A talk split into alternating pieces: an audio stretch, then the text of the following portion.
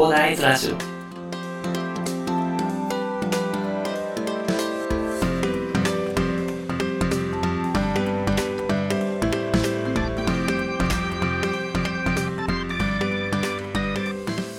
はい、おはようございます。こんにちは、こんばんは、広大です。この番組ではですね、一級建築士、ブロガー、ポッドキャスター、セールスデザイナーの私がですね、主にリノベーションの話をしながら、サラリーマンの方が楽しく生きるために役立つ情報も交えてね、お話しさせていただいております。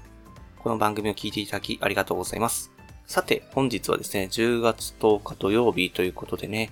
まあ、台風が、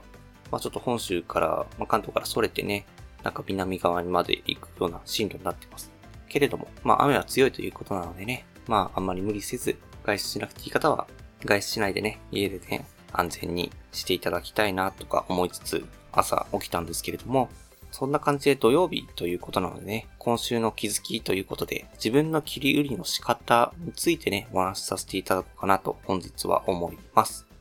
まあ、自分の切り売りの仕方とは何だよとかいう風に思う方もいらっしゃるかもしれないですけど、ネタに困っている方とか、配信方法に困っている方とかもね、なんか多いんじゃないかなという風にちょっと最近なんかいろいろ見ててね、思うんですけど、その私もね、一時期困ってた時期っていうのはあったんですよね。しかしですね、二十歳の自分に受けさせたい文章講義っていうね、あのブログの勉強でね、読んだ本とね、西野さんのね、ボイシーでね、配信を聞いた内容をね、まあ、今週ですね、まあ、改めて実践してみたことでね、まあ、ネタに困らなくなることということだけじゃなくてですね、さらにですね、情報の質を向上させることができたということが、まあ、今週の気づきとしてありましたので、まあ、こちら情報共有させていただきたいなと思ってお話しさせていただこうかなと思いますね。まあ、実はですね、これスタイフの方で若干喋ったことなんですけどもね、まあ、スタイフの方は、なんでしょうね、思いつきで話してる節があるので、なんかあんまりまとまってなかったっていうことでね、まあヒマラヤさんの方では、まあ若干、その喋った内容をね、改めて整理して配信させていただいて、いうことで、まあ配信しようかなと思ってます。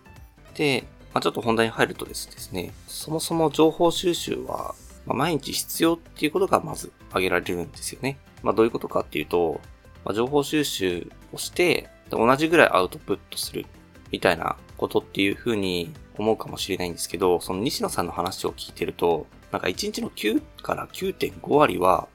情報収集ということみたいなんですよね。まあ、その20歳の自分に受けさせた文章講義っていうのだと、なんか日常で過ごしてきた中の気づきからですね、アウトプットすると、まあ、ネタなんて困らないよみたいな話はあったんですけど、その情報収集9から9.5割もするみたいな話はですね、ちょっと西野さんの方でね、初耳だったんですよね、これは。まあ、どういうことかっていうと、その9から9.5割の情報収集の中で咀嚼して、で、残りの1割から0.5割がアウトプットに回すっていうことなので、まあ、かなり情報も選別されてね、あの、質が高い。で、毎日そんな感じで情報収集してるわけだからネタにも困らないと。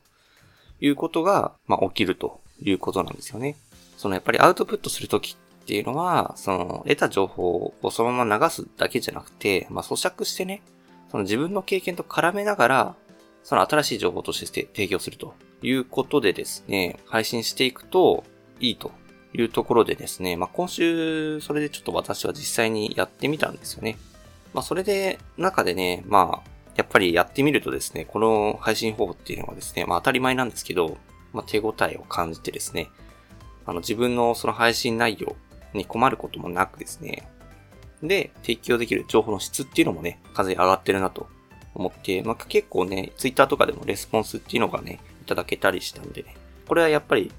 重要だなことだなと、もう自分で実感もしております。で、これ配信した時に、まあ、さらに気づいたことなんですけど、特にですね、自分で実際に経験して得てきたですね、位置情報と合わせると、まあ、さらにですね、説得力のある情報となると。まあ、もちろんなんか二次情報とかでもいいんですけど、やっぱり一次情報の方が説得力を持たせて、なんかね、配信できるので、日常で9から9.5割の情報収集ってなると、二次情報とかの方がね、まあ本とか、誰かの配信とかっていうの、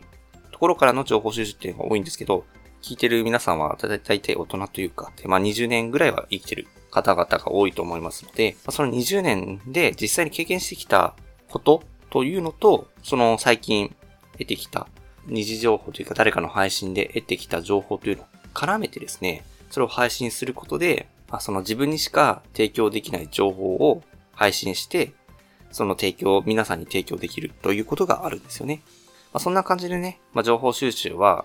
9から9.5割ぐらい。まあ別に、これ西野さんのあれなんで、ちょっとまあ、それだと厳しいよということだと、まあ私だったら8割ぐらいになってきたのかな、最近。7から8割ぐらいは、情報収集に回して、で、あとはアウトプットで、するときに、その得た情報を咀嚼してですね、自分の経験と合わせて配信するというところでやっていけばですね、まあネタに困らないでね、あと配信方法にも困ることもなくなってくると思いますんでね、まあそんな感じで困ってる方っていうのはまあ参考にしていただければなと思いまして、本日お話しさせていただきました。まあ、それではですね、今回は自分の切り売りの仕方についてお話しさせていただきました。まあ、結構ですね、ネタに込まれると配信自体が止まってね、継続を挫折してしまうことにつながりかねないんですよね。ちょっと私もですね、実際、半年ぐらい前ぐらいですかね、なんか配信内容に困ってですね、なんかブログの継続を挫折してしまいそうになったことがあるんですよね。ただやっぱりその継続を挫折するっていうことの方がですね、すごいデメリットだったりするんですよね。やっぱり継続することでとりあえず何かしら気づきっていうのは得られるものなので、で、それで、結局継続できなくて挫折してしまうと、その後起き上がる方がすごい大変だったりして、で、結局ね、そこで終わってしまうみたいなね、ことにもなりかねないので、まあ、とりあえず継続っていうのをするためにはですね、まあ、情報収集と、あと、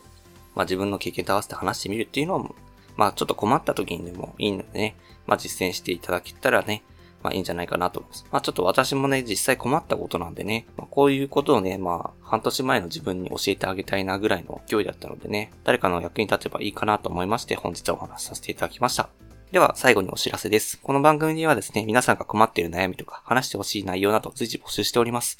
コメント欄や Twitter の DM などでどしどし送ってください。Twitter とかのリンクは概要欄に貼っておきます。それでは今回はこんな感じで終わりにしたいと思います。このような形でね、皆さんの耳だけで役立つ情報をゲットできるように、知り物狂いで情報をゲットして、毎日配信していきますので、ぜひフォロー、コメントのほどよろしくお願いいたします。では、最後までお付き合いいただきありがとうございました。本日も良い一日をお過ごしください。台風なんでね、気をつけましょう。それでは。